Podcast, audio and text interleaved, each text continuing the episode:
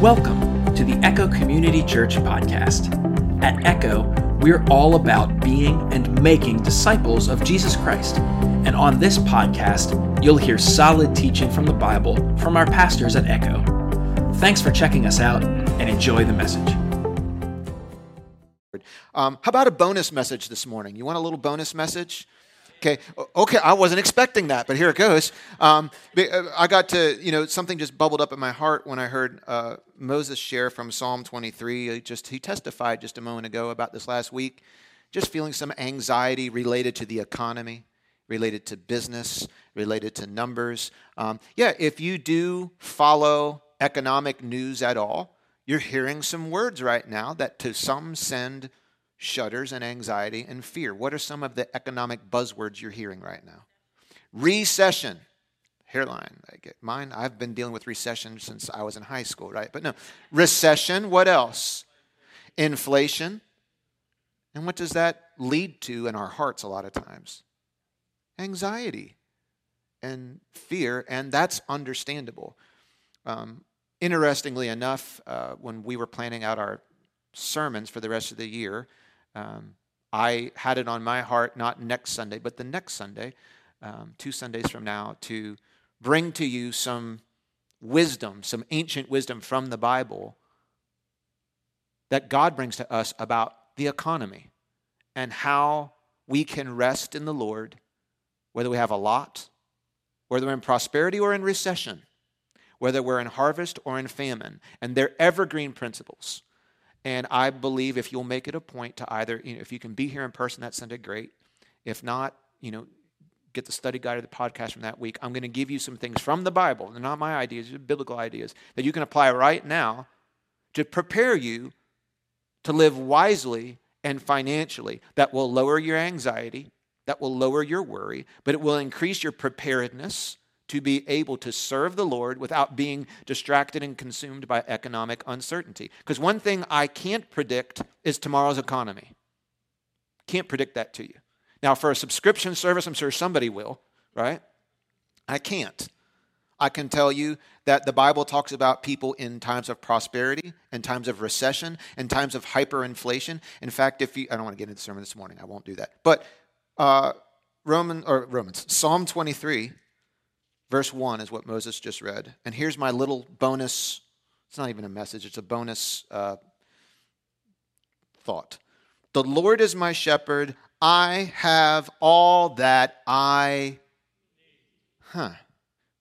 You know one thing that inflation, uncertain job status, and tightened economics one impact those things should have on our heart is that we need to go back to that and differentiate again between what I need and what I greed. Now, what does God promise to provide for all of us? All of our needs. Needs. Is it possible that you and God define need differently? Yeah? When things tighten up, for your budget when money you were expecting doesn't come in. Income decreases. Or when bills that you already have get higher or unexpected things happen, that creates tension. When expenses rise or income falls, things get tight in our hearts. And if they're happening simultaneously, that's pretty worrisome, isn't it? I don't care who you are, when income is going down and expenses are going up, you best go to your spreadsheet and take account of what's going on here. I don't have a spreadsheet. Okay, that's Dave Ramsey coming in February. All right, look. Here's what I want to tell you. One thing you should be doing right now, and it's good for all of us to do regularly, is look at my expenses and asking the difficult question is this something I need? Uh, let me offend everybody at once here, okay? How many shoes do you really need?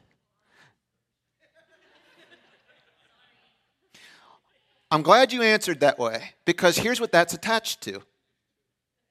Watch. Well, I need this to go for this occasion. Well, why? Because I can't show up with the wrong shoes. Why? Well, because here's the real answer because someone I might not even know or might not even care about, I need to impress them. Is that a need? Yes. No, it isn't.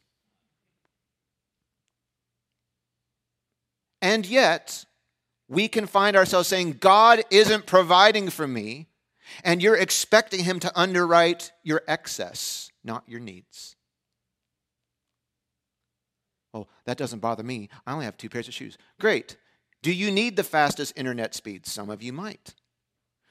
Do you need the Platinum Plus cable plan? Well, I do because that's my outlet. That's my. You don't need that. You want that. You don't want the bonus message anymore, I know. but this is a foundational principle. Well, what's the foundational principle? Give it to me. I'll give it to you contentment. You wouldn't be in nearly the financial duress that most of us are if you experienced contentment. Because your duress is related to this I might not have enough money to buy everything I want. I want a new kitchen. Great, that's not evil. But the priority you're putting on it might be unhealthy.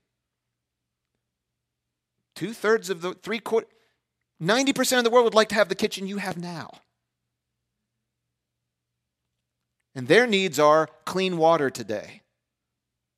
Hopefully, I have a meal. I don't know. You know, I'm, I'm much more content when I have more things. Then that's not contentment. Contentment is I can live at peace when I have a lot I'm content because I don't feel like I need to have more. I know a lot of wealthy people who are totally not content. They have five houses. You know why they're not content? They don't have six. Once I finally get that new kitchen, I'll be content. You won't because now your new kitchen's going to make your old living room look older. Stop me when I'm lying. So, Pastor, should I just not remodel anything? No. But I'm saying don't be don't be motivated to remodel based on the fact you think it promises you contentment. If you don't have it now, you won't have it then. Then, when income tightens up and expenses get higher, you don't have to panic. You can go to your principles. Well, if income is coming down and expenses are getting higher, I can take out of my budget non essentials. Oh, I don't want to have to do that. That's a sacrifice. No, Sacrifice is not giving up non essentials, sacrifice is giving up essentials. Stop me when I'm lying. Pastor, this isn't what I was hoping you would say. I was hoping you gave me the verse that says, if I abracadabra, then extra money is going to come into my mailbox. That's prosperity gospel, and I don't teach that. I teach contentment. Godliness with contentment is great gain. That means if you have a lot, but you're content, that's great gain. That means if you have next to nothing but you're content, that's great gain. I've found that in some of the darkest slums of the world where I run into children and adults who are joyful and thrilled and happy living on $2,000 a year. They're not feeling, oh, if only I had what the rest of the world has, then I could finally be content. They've learned to be content. How, what school do you want to go to to learn contentment? You want to go to that one? Well, Pastor, uh, uh, listen, before we even unravel all these economic things, you've got to get a handle on what you really need. Because then you can be happy when you say, The Lord is my shepherd. He gives me everything I need. And you know what? What God's blessings are is when He gives you above and beyond even what you need. I have learned in my life what it's like to have a lot, what it's like to have a little, and what it's like to have in the middle. And I am learning to be content in all those things. The biggest economic principle I can give to you from the Bible is if you can let the Holy Spirit teach you contentment, all these other financial things will fall neatly into place for you. Now, you may need to do some work and some discipline, but it's wrong for me to say, I'm going to go spend to get everything I want, and it's up to God or somebody else to backfill my greed. That's not what the Bible teaches. The Bible teaches contentment. But we got to get a handle on what we need versus what we greed. Yes, God will provide for me all my needs. He will supply my needs according to his riches and glory. My needs. But I think maybe for some of us, it would be wise for us in these uncertain times before we jump off the ledge and say, I'm struggling because I can only buy eight pairs of shoes a year instead of 16. Most of the world would love that problem. Are you saying it's wrong for me to have shoes? No, as long as the shoes don't have you. Is it wrong for me to have a second home? No, as long as that home doesn't have you. My question is can you be content without that many shoes? Uh, I don't know. Can you be content with a lesser cable plan? Can you be content with eating out less? Well, you don't understand. It's inconvenient to blah, blah, blah, blah. Well, listen, convenience isn't part of the equation. I have offended everybody in the room. I'm trying to help you. I'm trying to help you. Okay, I'm good. You're drinking it in? Good, okay. Yeah, no, I don't think I should keep going. no, you weren't ready for this one. You were ready for the end. You want to hear about Paul being beheaded, not your budget, right? Like that's that's I wasn't planning on that, but it's been in my heart for a while. And I don't say that to condemn you. I really want to help you. Some of you that are on the other side of this and say, I've learned that in my life, I'm learning that in my life, you're like, yes. Because other than that, any conversation about budget, about debt, about spending, about income, about expenses, it's all arbitrary until you say, I want to learn to be, because what we're saying is until you cross this finish line, you can never be content. And I say, you can be content, you can be content now.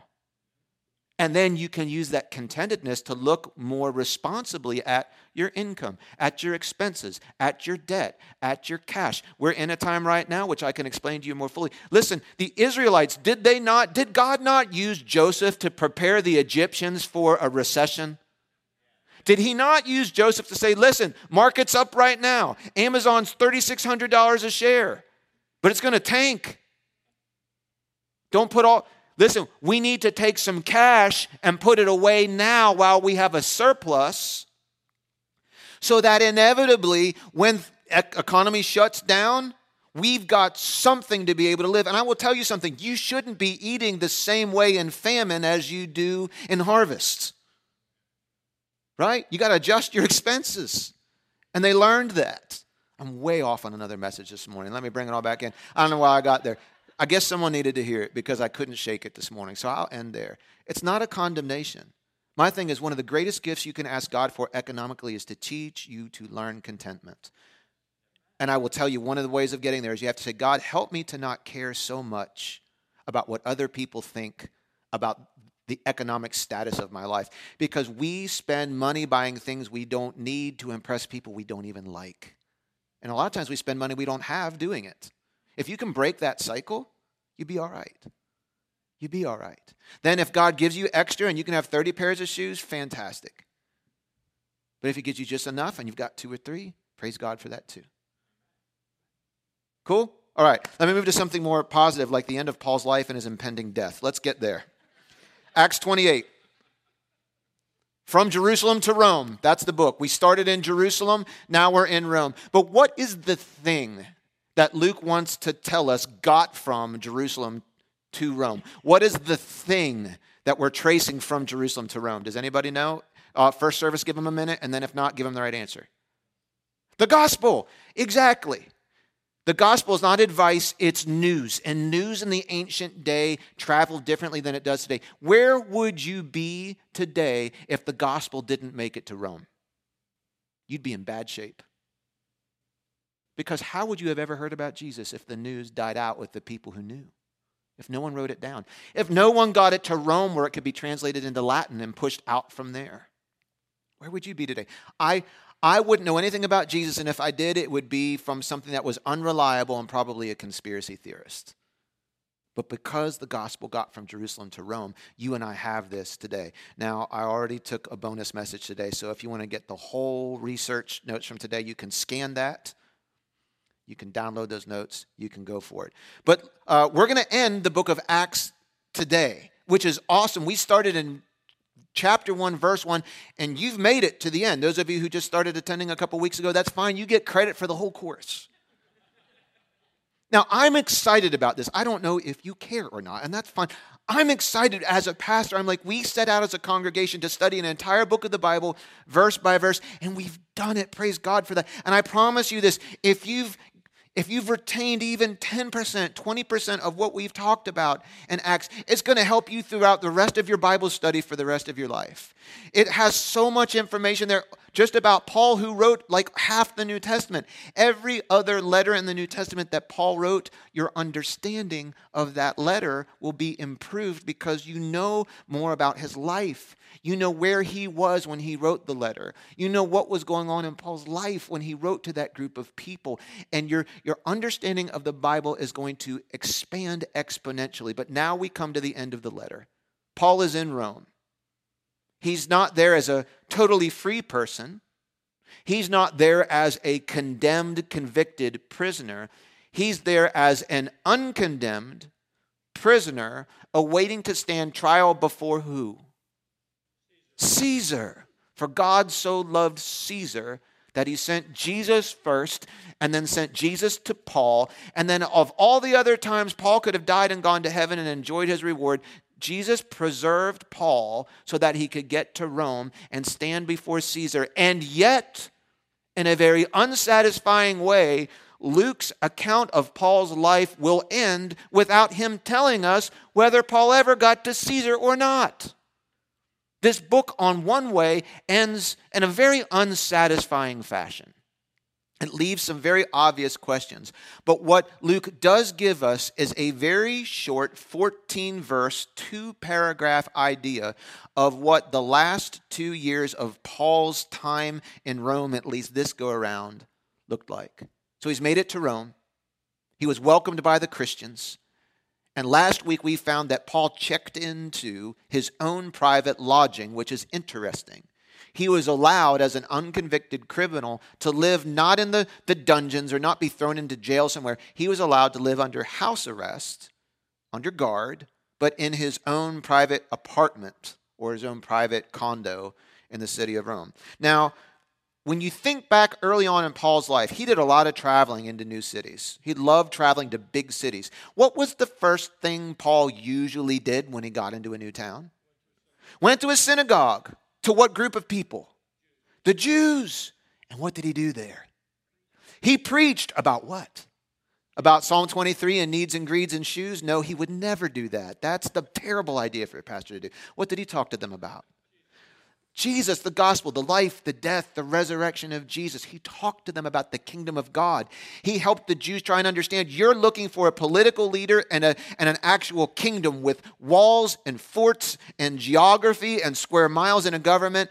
God's kingdom is going to be that, but God's kingdom is a spiritual kingdom. And it sets up not on land, it sets up in people's hearts. And he was trying to explain this Every time. And what was the result of Paul's preaching every time? It did one of two things. People either received it and converted and became Christians, or they got really mad and ran him out of town. Peace or violence, and usually a mixture of both. So now, with that in mind, now Paul's in a new city, but he's under house arrest. So what can't Paul do? He can't, yeah, he can't go to synagogue can't go find the Jews, but watch. Most of us would have written off this waiting period. I'll tell you right now, if I, and I don't spend a lot of time hypothesizing about this, so don't be a couch psychologist here, but if I were awaiting murder trial, I'd be on Hallmark, first of all. But no, if I were awaiting, that's more Matlock, but if I were awaiting a trial before a judge, and I didn't have a trial date, I'm just waiting until they come and tell me it's time, I know me well enough to know I'm going to be a little uneasy. I'm going to be worried, not going to be sleeping well. I'm going to be obsessing over this and worrying over this, or I think I would be. I don't have anything to compare it to. And yet, that's not exactly what we find Paul does during this two year period of waiting that he's in. Let me read to you verses 17 to 22. Three days after Paul's arrival, this is awesome, he called together the local Jewish leaders. He couldn't go to the synagogue, so you know what he does? He brings the synagogue to him. And how long did he wait after this long recovery from shipwreck and a 60 mile hike? How long does he wait? Three days. He sends out an invitation to the local Jewish leaders. Question How did they even know who he was? We'll find out in a moment, maybe, right? He says to them, first word, what does he call them? That's only what a Jew would say to other Jews. So how does Paul want them to see him? They want he wants these local Jewish brothers to see him as their brother. In other words, I'm a Jew, I've never turned my back on the Jews, and I want to talk to you as Jewish brothers.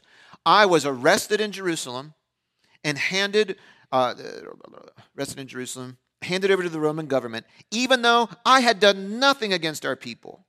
I had done nothing against the custom of our ancestors. Well, the Romans tried me in court and wanted to release me because they found no cause for the death sentence. But when the Jewish leaders protested the decision, I felt it necessary to appeal to Caesar, even though I had no desire to countersue or to press charges against my own people for slander, for libel, for defamation of character, for breaking all the, the court rules. I want you to see here that Paul is acknowledging he has grounds to countersue the Jews who threw him in jail in the first place because they filed false charges against him. And that is actually punishable under Roman penal law. And so he's saying, I have a right to get revenge on them. But that's not why I'm appealing to Caesar. Verse 20, I asked you to come here today so we, number one, could get acquainted. Number two, so I could explain to you that I'm bound with this chain because, number three, I believe that the hope of Israel, the Messiah, has already come. Now, he's just unloaded a lot of information on people he's never met. Listen to their response. The first 12 times I read this, I didn't see how evasive in some ways they were, how savvy and carefully worded their answer was, why they don't press him further on details about all this stuff. It's almost like they're saying, We don't really want to go into all of this with you, Paul. Like, we just. We don't want to go there. Here's what they say. They replied, We have had no letters from Judea or reports against you from anyone who has come here. Here's what they're saying we haven't been informed in advance about any of the beef between you, Jewish man Paul, and this group of leaders in Jerusalem, this inter Jewish theological beef over the Messiah. We haven't heard anything in advance about any of that. Here's what they don't say they've never denied hearing about Paul. They just say, We haven't heard any of those things about you. Why do we think they had some familiarity with Paul? The fact that they were willing to take up this, these were busy people. The fact that they were will, able to get an invitation from Paul and they say, Oh, we better drop everything that we're doing and go meet with the guy indicates that they had heard probably some, they knew something of him, or at least in their network, they could get some intel on him. They, uh, they say, We've received no letters from Judea Verse 22, but we want to hear what you believe. In other words, we don't want to hear about any more of this beef, but we do want to hear about what you believe. Now, here's a bad translation moment, and I'll fix it here. A, that sounded really arrogant. I don't mean that. There's a Greek word in here I don't think they, that the NLT people translate very accurately. It's the word movement. For the only thing we know about this movement, referring to Christianity, they call it a movement. Now, that sounds good, doesn't it? Oh, I'd like to be part of a movement. That's not, the, it's the actual Greek word heresia, which sounds like what? Heresy or heretic. They're saying, we know, the one thing we know about this heresy is that it's denounced everywhere. Now, I'm not intending to read too much into this, and I wouldn't spend time on this if I didn't think it would help you understand. It's very interesting to me that this group of Jewish people is not ready, willing, or able to explore more of the beef between Paul and the church in Jerusalem. Let's just be clear about what's going on here. Three days after getting to Rome, Paul has already met with the Christians. They met him 60 miles earlier. But Paul's heart is everywhere he goes is I'm going to get together with the local Jewish community. And in this case, he has, I think, three motivations. Number one, he wants to find out what they've already heard about him. He's like, if he knows in most communities that he's been in, the Jews there have been pretty influential over the Roman judge. And if you go back in the story to the times that he appeared before King Felix and then King Festus and then King Agrippa, none of those Roman judges had a heart to convict Paul. All of them acknowledged there's no case here, and the right thing for us to do is to acquit him. And every time they chose not to, because of whom? This little group of upset Jews.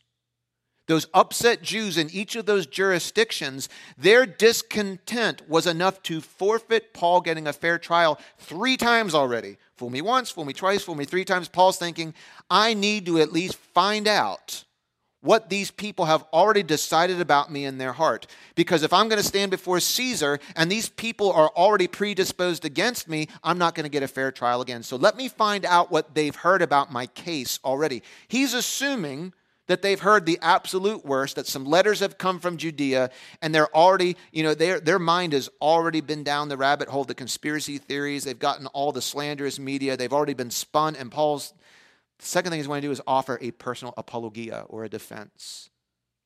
I want to find out what they know about me. They obviously know something. And then I want to at least, while I still have time, I want to tell them I want to be very clear, and just for sake of time, I want to be very clear about three things. Number one, I didn't break any Jewish laws. I'm true blue Jew. I'm number two. I'm, I'm innocent. So number one, I'm a, I'm a Jew. I've never turned my back on my people. I've never, despite what you've heard, I've never turned my back on my country or the temple or the Jewish customs. Those things are not true. I am brother. Second thing I want you to know, I'm innocent. I've not broken any Jewish laws. I've not broken any Jewish customs. I've not broken any Roman laws or any Roman customs. I've been through three trials and five defenses. No one has produced any. How many witnesses have they produced to testify against Paul so far in these five trials? None. How much evidence has been presented? None. And Paul says, here's the track record. i am going to trial number six, and there has yet to be a witness that said I've done any of these things. I'm innocent. But I also want you to know that there could be a narrative being spun that I want to be in front of Caesar in order that I can turn the tables on the people who incarcerated me for the first place because I have the law on my side to be able to have these accusing Jews convicted. And Paul was worried that there was a narrative being spun that he was simply appealing to Caesar so that he could get revenge and turn the law against his own countrymen who betrayed him. And Paul's saying, the Jews have nothing on me legally, the Romans have nothing on me legally, and I have no beef with the Jews. Here's why I'm still in jail I'm in jail because of a theological difference. We share the same hope.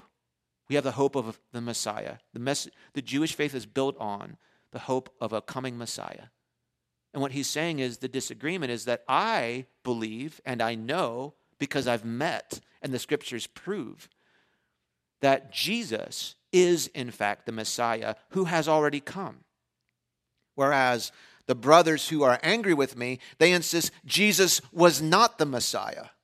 And because they have a long list of reasons why he's not the Messiah. He claimed that he and God were one, and the Jews believe that Lord our God, uh, the Lord our God is one. And so when Jesus comes saying, "I'm also God," that's at least two gods. And then he talked about the Holy Spirit. That's three gods. That's heresy. Also, he was condemned to die on the tree. And in the Psalms and in the prophets, it says that cursed is any man who dies on the tree. And for these reasons, Jesus couldn't have been that person.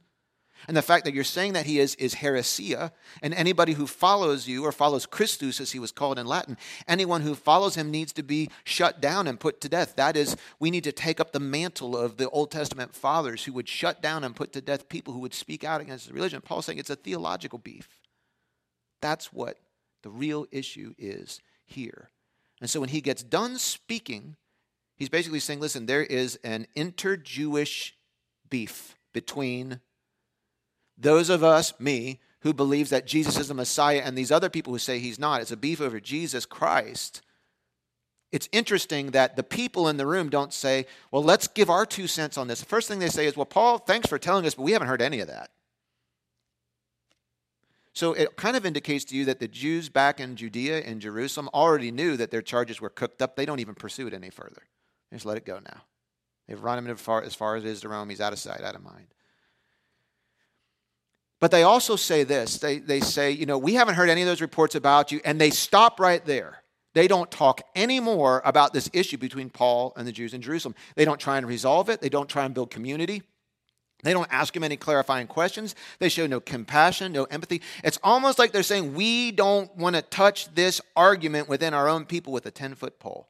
And that to me, this time through, stuck out like a sore thumb. And I was wondering, why, why do they not dig deeper into this? And then I had to do a little homework, and here's what I found out, and now it makes complete sense to me. Um, and it's back in, so this story happened, this part of the story happens about 61 AD, Paul's in Rome.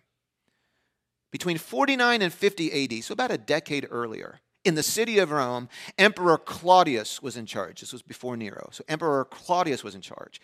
And there were these violent riots that broke out in the street, and there was bloodshed, and there was civil unrest. And it was only among the Jews. It was Jewish people living in Rome rioting against other Jewish people living in Rome. And it reached such a point that Claudius issued the law to forcibly remove all Jews from Rome. They were all expelled and deported because of this violence.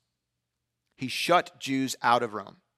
Now, two of the people who got shut out of Rome that had to be relocated end up in Ephesus, and we met them earlier in Acts. Do you remember who they were? Priscilla and Aquila.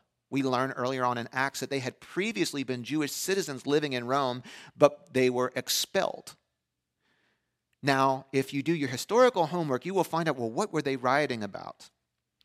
History tells us that there was debate, two camps of Jews. There's debate over a man named in Latin, all we know is the man's name in Latin was Christus.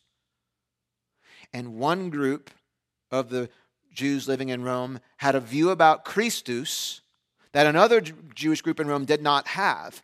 And it was so divisive that they got violent in the streets. And the debate is was it an actual human being that was alive in that day named Christus who was just dividing everybody to the point where they got violent? Or is it in this case that the Christus they were divided over is what we would translate Christ? Well, it makes more sense that it was Christ versus just some normal Jewish guy named Christus.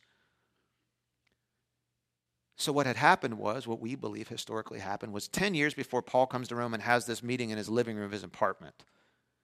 Riots break out among the Jews in Rome. One group says Jesus is the Christ, the Messiah. The other group says Christ is not the Messiah. And they get so mad with one another that they spill out into violence in the streets to the point where it's pretty much like, you know, dad finally says, Listen, both of you to time out. He shuts them all out. And he said, You can't come back in my lifetime. It wasn't until 54 AD, when Claudius died, that Jews were finally allowed to come back into Rome again and start building their lives again which is only six or seven years before Paul comes to town now, with that in mind, can you at least understand why when these Jewish leaders hear about another beef, inter Jewish beef, over who Christus is, that they say, we want nothing to do with this. We've been there before. Does that make sense? Okay? They're just saying, like, look, Paul, we haven't heard anything about it, and we don't want to hear any more about it. However, verse 22, we do want to hear what you believe for the only thing we know about Christianity is that it's a heresy and it's denounced everywhere. So maybe you can kind of understand how this is like the first group of Jewish people who didn't have an opinion or want to have an opinion about the argument that Paul was having with Jerusalem. They're like, all this is going to end up in his violence and disagreement, and we've been down that road before, and we don't want to be back in the streets and kicked out of Rome again. Our families have finally just gotten back here. However, we'll come back at another time, which is It's a nice way for those of us that have that type of personality. We don't want to let a salesperson down. We're like, listen, I don't want to buy that today, but maybe then I'll come back later and buy it. So let's read verse 23. Um, so a time was set. Paul was like, great, when you want to come back? let's set an appointment. A time was set, and on that day, a large number of people. Now, that's just interesting. This is fascinating to me. This is so like God to do something like this. Paul is a preacher, but he's a prisoner. He comes to town, he can't go to synagogue. So what's he do? He invites synagogue to come to him, and they come. And then he says, Come back, and I'm going to give you the very best possible sermon I can. I'm going to give you uh, the long, I'm going to give you an exhaustive study of the Old Testament and show you everything about the kingdom of God and Jesus the Messiah through the Old Testament. And he's like, I'm going to give you the best sermon that I can. And so he can't go to the synagogue. He can't go find the church. He can't go find the pulpit. But guess what? God brings a congregation to him. I want you to know that there is no chain in your life that God can't break. There is no obstacle in your way that God can't creatively find a way for you to still redeem that time, even when you feel like you're waiting, even when you feel like you're enchained, even when you feel like circumstances are pressing in and limiting your resources and limiting your opportunities. God says, if your heart will just tune into what I'm doing, I'll bring the opportunities to you. I love this story. A large number of people come to Paul's lodging he, look at the verbs here, three different verbs. He explained and testified about the kingdom of God, and tr- this is an interesting f- phrase tried, attempted to, do you see that next word? Persuade. Now, when do you need a persuasive speech? To convince someone that is not convinced, right? Commercials are doing this to you all the time. I was talking with uh, one of our college students after the first service who's studying business at Goucher, and he and I were talking back and forth, and he's studying entrepreneurship. And I said, "Oh, do you watch Shark Tank?" I was like, you know, learning, you know, he's like, oh, "A little bit. Why?" And we got talking back and forth, and we were talking about different ways people advertise. And I said, if you look very carefully, you know, different businesses are trying to persuade you to do things, but for different reasons. They're not all trying to convince you that their product is better. For example, Papa John's, what do they say? Better ingredients better. In other words, buy our pizza because it's better. What does Little Caesars say? Hot and they don't tell you it's good. They ain't trying to tell you it's better. What they're saying is, come get so so pizza. It's just going to be hot and ready when you get here. We'll give you pizza you don't have to wait for. There, and we were just talking about that, like persuading people. You have to know where not everybody's trying to persuade you in the same direction. One says, "Come to us and pay more for better pizza." The other one says, "We're not even trying to tell you our pizza's better. It's not even that good. It's cheap." but it's hot and it's ready. And on some days, you're like, look, I don't know many people that say, you know what, I, if all pizza were equal, I would go Little Caesars 100 out of 100. Very few people say it's the best pizza. But why do we go there? It's cheap and it's ready, right? So that's your business. That's your business bonus lesson for the day. Paul's trying to persuade. He's trying to persuade about what? Not pizza. He's trying to persuade them about Jesus from what? What does he use as his source? The scriptures, which was the first testament. Well, Pastor, I'm just thankful that you've been preaching from the New Testament because, you know, it's not the Old Testament. And my. My favorite is people just immediately dismissing anything in the Old Testament that they don't that really that they don't agree with or that they don't want to be convicted by. Well, that's Old Testament, Pastor. Old Testament's awesome. First Testament's fantastic. Jesus is all through the First Testament, all through it, and we need it, and it's helpful. He uses the law of Moses and the books of the prophets, and he spoke to them. Here's a great phrase How would you like your teacher? He spoke to them how long? From morning until evening. Does that sound like any of the past stories of Paul? Do you remember another time he went a little long? Joker couldn't stay awake, went to the window where the cool breeze was. He's trying to stay awake sits in the window, and what happens? The spirit of slumber jumped all up on him. He falls out the window as though he was dead. And Paul's like, oh, hold on, guys. I'm going to go check on my boy here. He might be dead. He goes down. He resuscitates him. They have a meal. He says, All right, everybody good? Everybody living? You're going to be all right, buddy? Stay away from the window. you know, you sit up here where I can see. And he goes and finishes the sermon. What a dude. You can't make this stuff up. Like no no historical writer in their right mind would make that up thinking that it's believable unless it happened. And all the eyewitnesses were alive to speak to it, right? So here's what Paul does. The church comes to him. He's like, "All right, this might be my last sermon. I don't know. I don't know when they're going to bring me before Caesar. I don't know if I have 2 years left or 2 days. I don't know. But I've got in front of me some Jews. I've got some brothers. And number one, I want to tell them about Jesus. And I am going to preach the gospel to the Jew first. And even if they don't receive it, I'm going to stay, I'm going to stay right on the pattern. I'm going to go to the Jews first, and I'm going to pour out my heart to them. So we've already talked about the pattern. Paul goes to town, finds a synagogue, preaches to the Jews. Some agree, some disagree, and then the agreement ones get saved and the disagree ones get angry. Well, he comes to town, the Jews come to him, synagogue comes to his place, he's preaching without even reading next. What do you think happens? Some believe, some don't. I'll tell you, if there's any moment I could go back to in history in the New Testament, this is in my top three. If I could sit in that classroom pay the tuition for that one day class, closest thing you've got is the book of Romans, I think. Because that's the letter that Paul is the most, it's the least like, I'm writing this letter because I heard there's problems going on in your church. It's like, I don't know if I'm ever going to get to you, but I've got to put down on paper my full theology because if I die getting to you, I trust that if it can get to Rome, it'll get to the world. And so he sends it off in advance. Now, he does get there eventually. But the closest thing you've probably got to this sermon is Romans, and it's long. So he teaches from morning till evening. Let's find out how effective the world's possibly greatest evangelist ever was. Some were what? Persuaded by the things he said. Here's what it means. They what's the opposite of persuaded? Swayed? Dissuaded. No? Okay. Uh, uh, uh, I need to shut down some of the voices in my head sometimes. Sorry. I don't need counseling, I just need focus, okay? So some but what that means is the people in the room were adversarial to the content before it started. You don't need to be persuaded if you already agree. But he's saying some people came into the room and after a day filled of solid teaching from the scriptures that they knew by heart already, some said, "You know what? Jesus is the Messiah." Praise be to Jesus. And they came to him in salvation. But others did not believe. Listen, doesn't that take some of the pressure off of you? Well, if I could just, you know, I, I, I'm just not, I'm never going to be good at telling people about Jesus' story or my story. I'm not Paul. Paul wasn't effective 100% of the time. Well, I say he was effective 100% of the time, but two things happen when you share this story. People, people either yield to it or they resist it, even when it's Paul. You're either bringing life to someone, or you know what you're doing? This is kind of the, I don't want to say the dark side, but the heavy side, or you're heaping conviction onto somebody.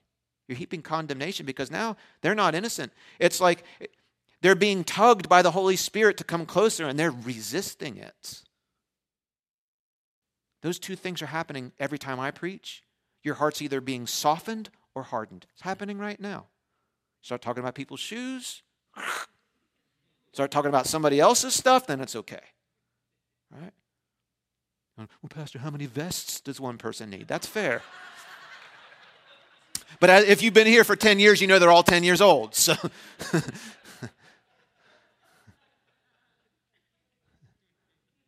Yeah. Some didn't believe. Now, what happens? Ironically, the cycle continues. They argued back and forth. Here we go again. Christus comes up. There's two camps people who believe he's the Messiah and people who don't. They argue back and forth among themselves, and so they leave.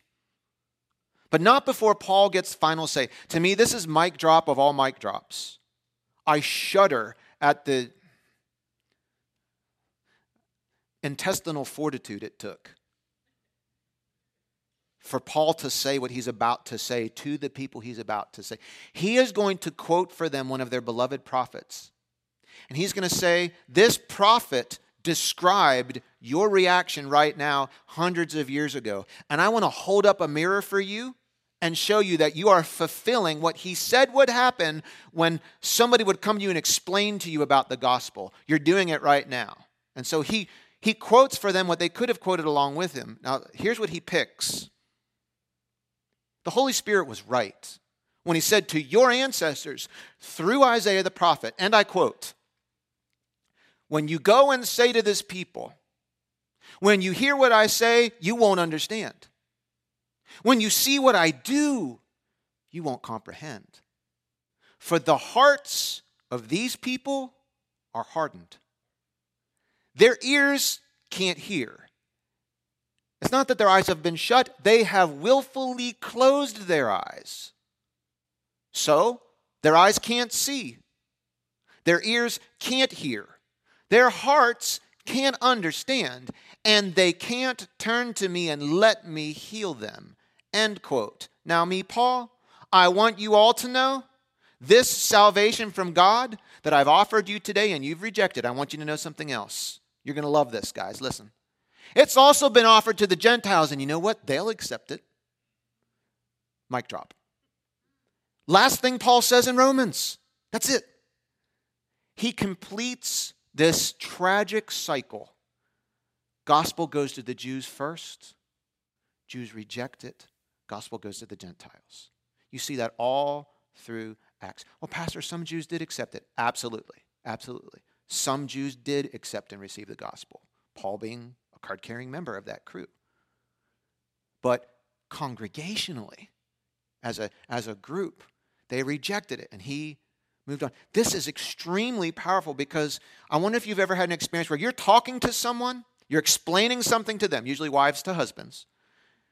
You're explaining, you've been very clear, and you can just tell by the look in their eyes they're hearing, but they don't understand. You do understand hearing and comprehending two different activities.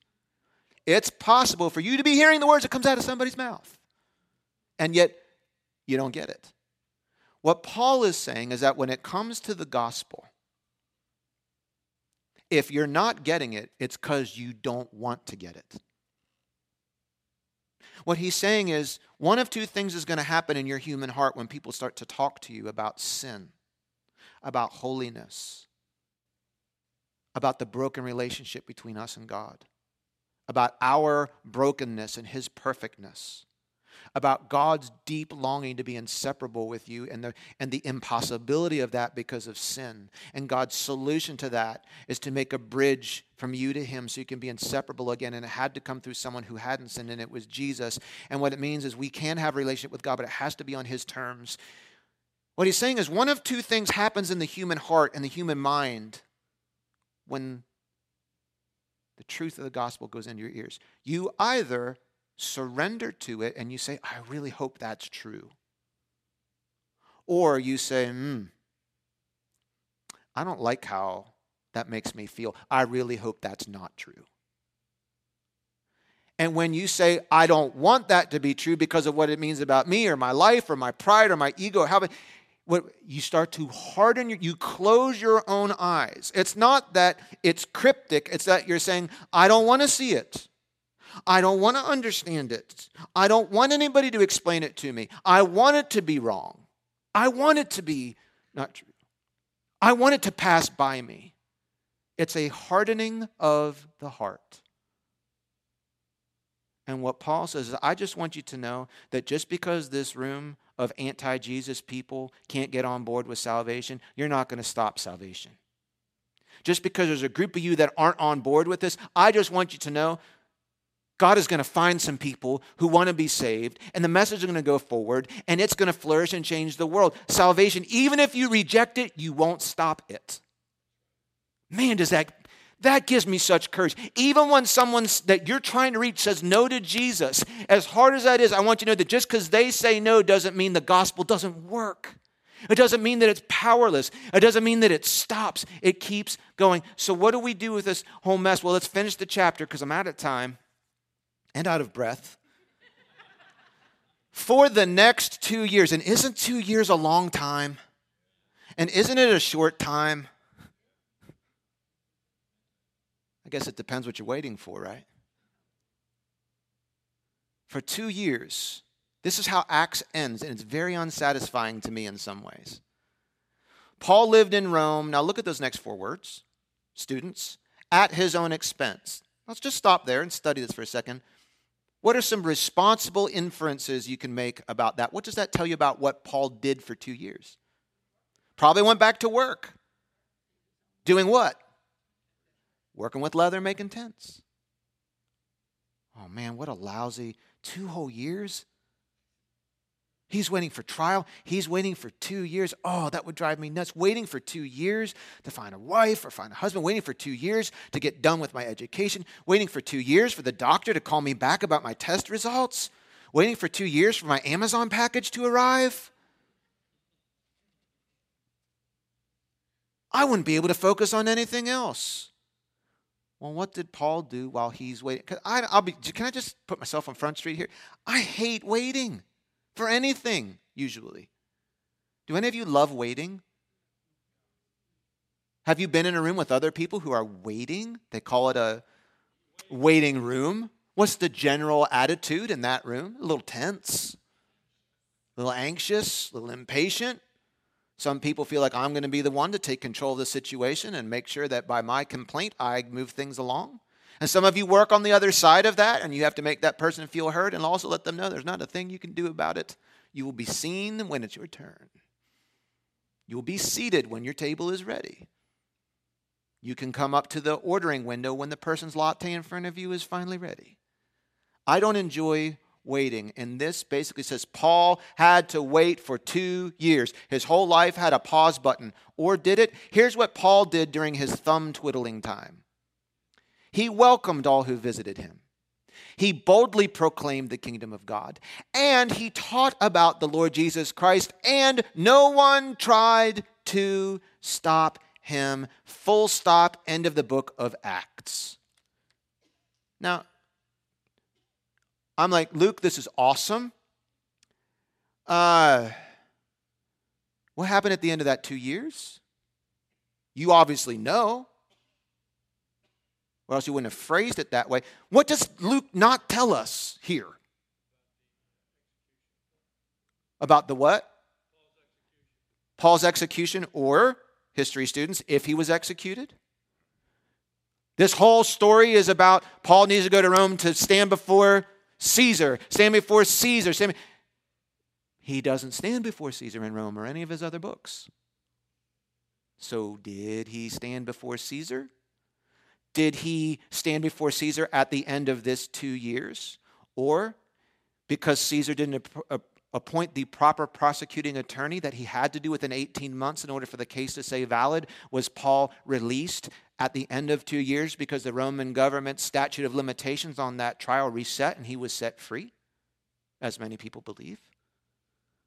Did he get set free at the end of two years? And was he given a short period of time to do what his heart always wanted to do to get to Spain? And then a short time later, was he summoned back to Rome with a more ominous tone as we pick up in 2 Timothy about another trial and when he got back to Rome, did he finally stand before Caesar? Did Caesar have him beheaded or was he stabbed? Was he murdered? History is a little mysterious here. In your study guide, I don't have time to go through it this morning. I dug deep into it. I quoted for you the, where we get some of these ideas from. I lean on what the church father Eusebius wrote. I think he, for whatever reason, after two years, Paul was set free for a short period of time. I do believe some historical reports that he spent that time in the western part of the Roman Empire, perhaps getting as far as Spain. I do believe that he did eventually stand before Nero. Well, how can you prove it? Well, Eusebius says so, but here's here's I'll be less historical and more spiritual. Didn't God tell him a million times? You're going to get to Caesar. You're going to get to Caesar. You're going to get to Caesar. Why would Luke have recorded that if he didn't get there? What would that say of the Lord? Yeah, he kept him safe through all this and that and the other thing and brought him through a shipwreck and Malta and fever and dysentery and all these other types of things. He gets to Rome, he brings a church to his house, and then he's going to let him die? I do happen to believe that he made it to Caesar, and I do happen to believe that Eusebius said that Caesar had him executed. Well, now, why doesn't Luke tell us more? There's a couple leading theories. One theory is that Luke was compiling this entire book to be presented as evidence in Paul's trial before Nero. And so he ends it here because at this point, the document was finished and would have needed to be submitted as a legal dossier for Nero to be able to review that, that chronicled Paul's legal journey up to this point. Another theory is that Luke knows exactly how Paul spent the rest of his days and didn't want to draw attention to it. Maybe he didn't want the story to end with people hearing that Paul got beheaded. Maybe that would have been a downer. I don't know. Here's what I do know two things that I can pull from this I want to leave you with. One, the perhaps, and I see this very clearly, perhaps, let me make sure I read it to you right, maintaining a soft heart towards the Lord is perhaps I've only had a few days to wrestle this through, so I'm going to use perhaps here. It's perhaps the most important effort you could ever invest into your spiritual health. Do you see the results of a hardened heart in this story? You know what it looks like? Someone who loves you with all their heart and cares about your life even more than their own can sit you down, look you in the eyes, and say, I'm going to take the risk of you hating me to tell you the truth about you. I'm willing to take the risk of you writing me off forever, and maybe even making sure I die. Because I care so much about you, I have to show you something in your life that you don't have right. And that goes into that person's ears. And not only does it not soften their heart, it makes them angry. That's what a hard heart looks like. A hard heart is incapable of ever having anybody tell them no. A hard heart knows everything and is not teachable. A hard heart will never take responsibility, never admit that they're wrong. A hard heart is not shaped, it's not moldable. A hard heart gets hard by resisting the voice of the Lord. You know how your heart gets hard? Here's how it happens. Whenever you feel God speaking to you, whenever you hear his voice and he says, Daughter, son, I need you to cut this and remove this from your life. This is not healthy for you. Hard heart says, No, thank you. Or it says, mm, Let me think about it. Maybe later. Why? Because, like a person, a weightlifter in the gym, they're trying to get bigger muscles by working against resistance. I'm doing this motion, making you think I'm a weightlifter, and you all know better. but that's the part of your heart you don't want to get strong. Spiritual growth only happens through surrender. It never happens through resistance of the good things. Now, we want to resist the evil one. You want that muscle to get stronger. But there's a track record that the Jews have had historically of moments where God would speak clearly to them and they'd harden their heart and resist it. What kind of clay do you want to be on the potter's wheel? Do you want to be the kind that resists God and resists God and resists God and said, no matter what you're trying to make me into, I'm going to resist, I'm going to customize, I'll say yes to this, no to that. You know what happens after a while? You get that hard and recalcitrant and formed that the only option God ever has of making and molding you into the man and the woman he wants you to be is he has to break you.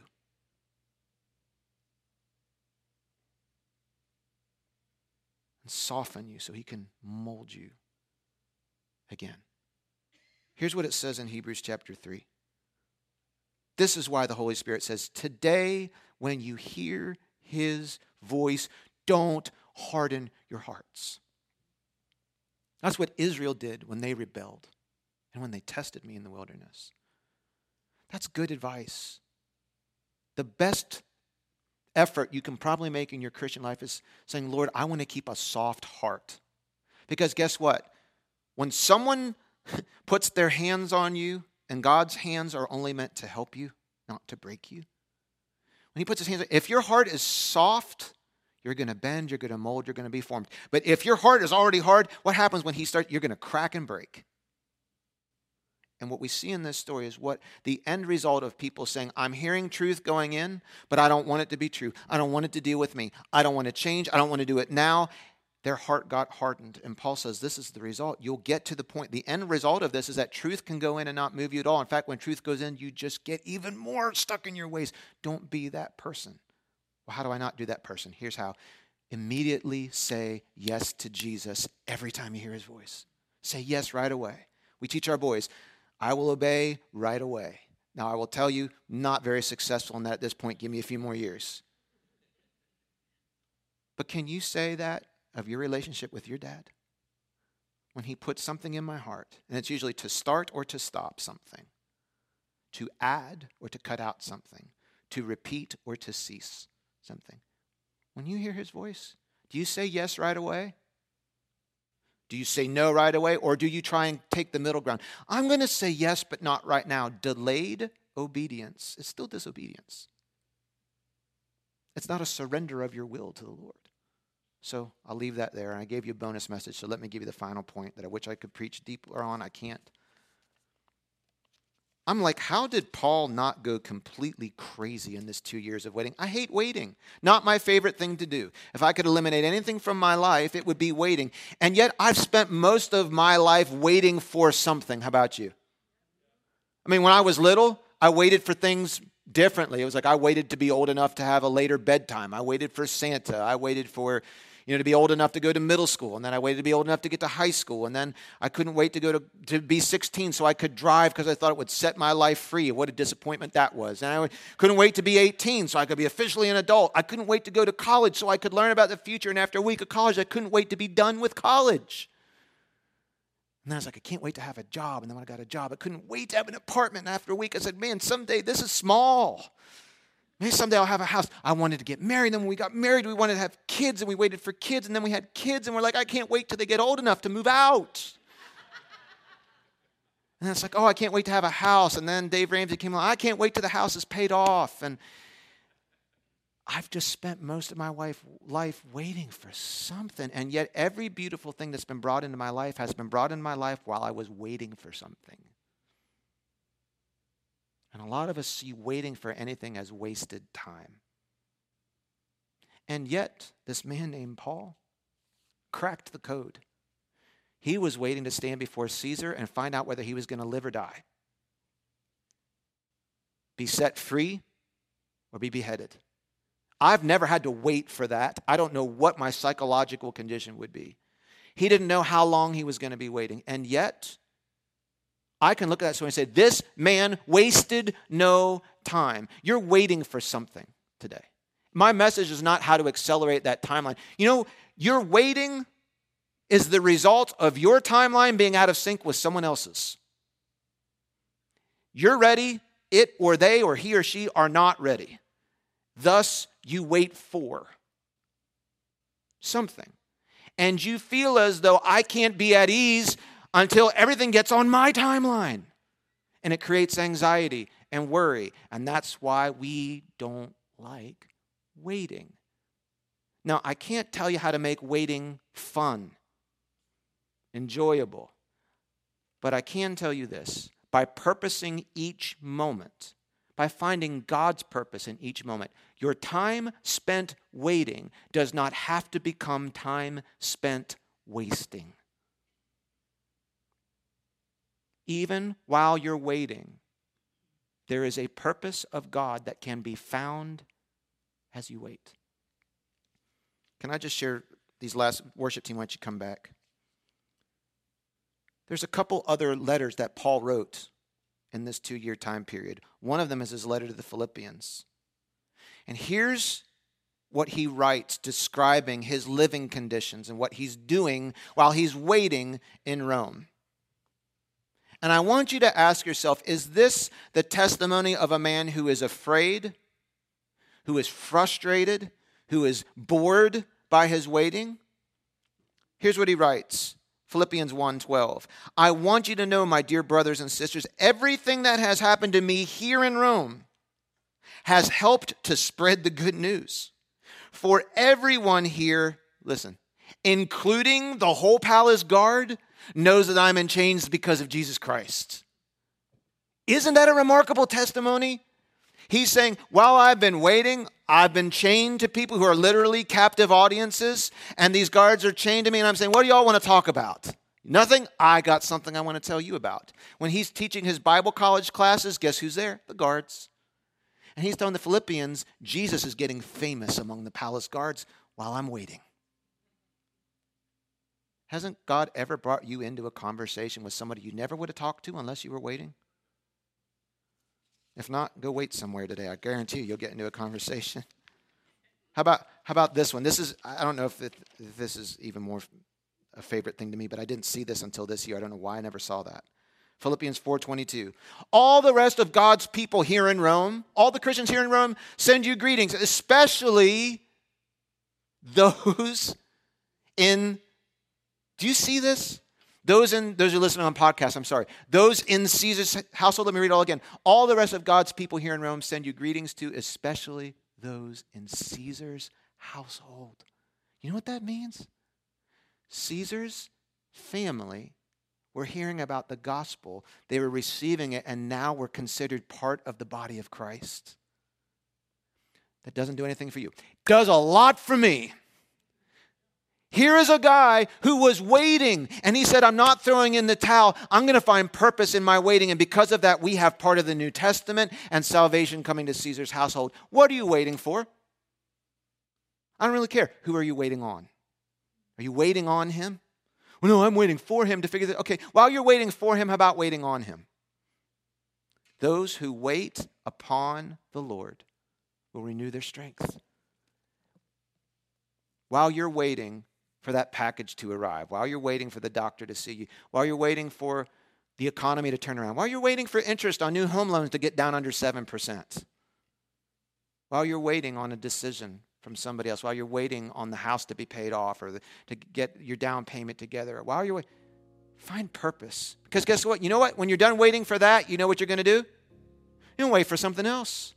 I don't want you to be in your 90s and say, I've spent my whole life miserable because I was waiting for things that didn't need to rob me of the joy of finding purpose in every moment.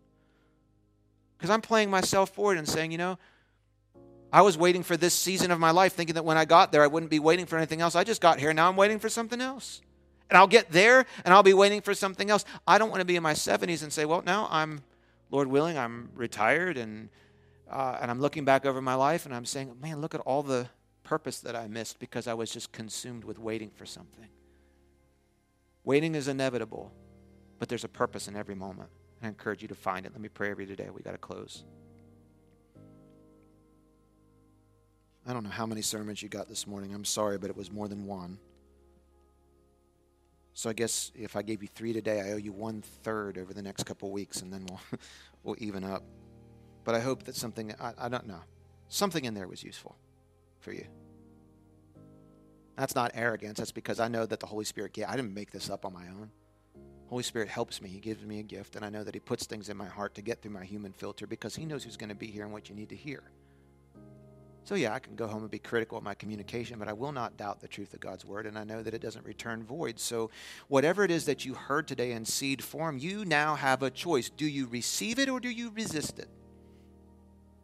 Do you try and get out of here as fast as you can so you can forget about what I said today and just try and not be ignorant? That won't be work. You're, that won't work. You are accountable for what you heard today.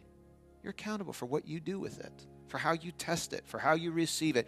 And if it's not true, then you're responsible to just spit it out of your mind. But I at least encourage you to do your due diligence of investigating that thing to see if it's true or not. But if you know that it's true, if you know the Holy Spirit was using me or Moses or Suba or Keith or anybody else as an instrument to speak to you today, don't make the mistake that our ancestors have made by hardening your heart.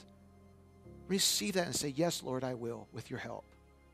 Yes, Lord, I will surrender. Yes, Lord, I will step up. Yes, Lord, I will reconsider. Yes, Lord, I do agree. Yes, Lord, I, I will increase or decrease. Yes, Lord, I will cut that out or add that to. Yes, Lord, I will return to this or I will distance from.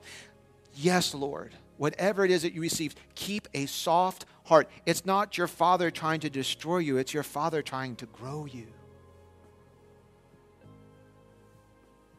And if you're waiting on God for something, if you're waiting on life for something, I can't tell you how to speed that up, but I can tell you how to make the most of your time while you wait. Ask God to show you His purpose that you can be focused on in this moment, just like Paul. He welcomed everybody who came across his path. He was ready to tell his story and Jesus' story, and no one tried to stop him. May you be ready in waiting.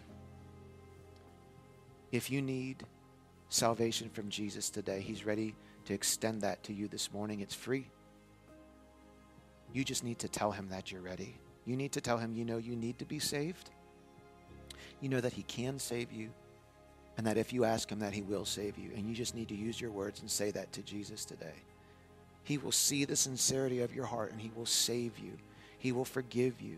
He will send His Holy Spirit to live inside of you.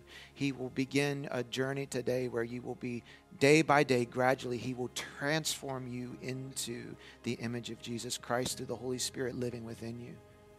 The move is yours. What will you do with what you heard today? Is today the day you say yes to Christ? If so, right now, you can pray a simple prayer Jesus, I know I need to be saved because I've sinned. Forgive me. I believe you are everything the Bible says that you are. I feel you tugging on my heart right now. You're the Lord. You're my Savior. You're perfect. You died in my place. You rose again.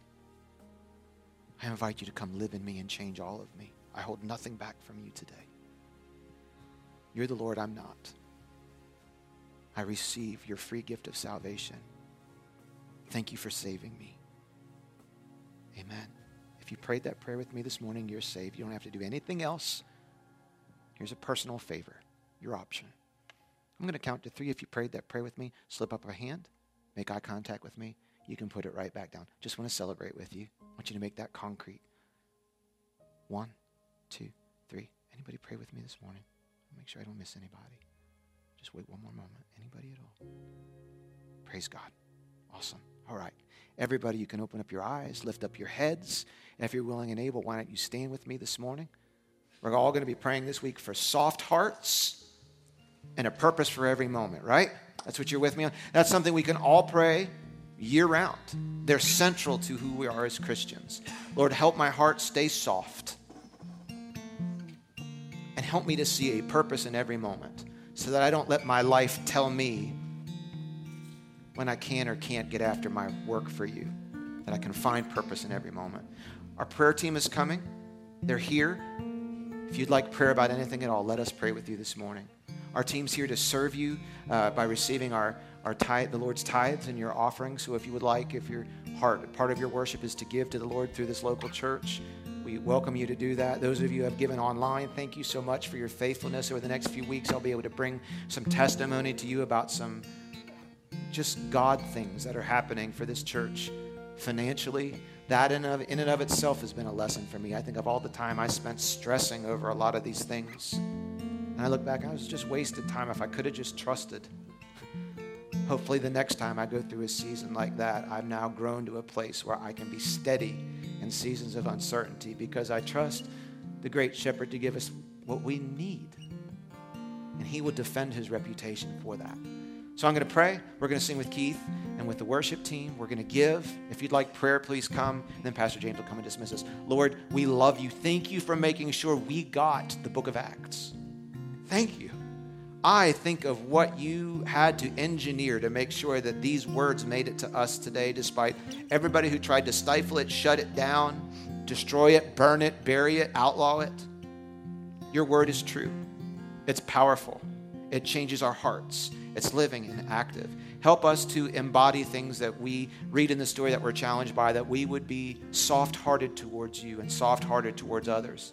And that even as we wait, that we will be attentive and aware of how you can purpose each moment.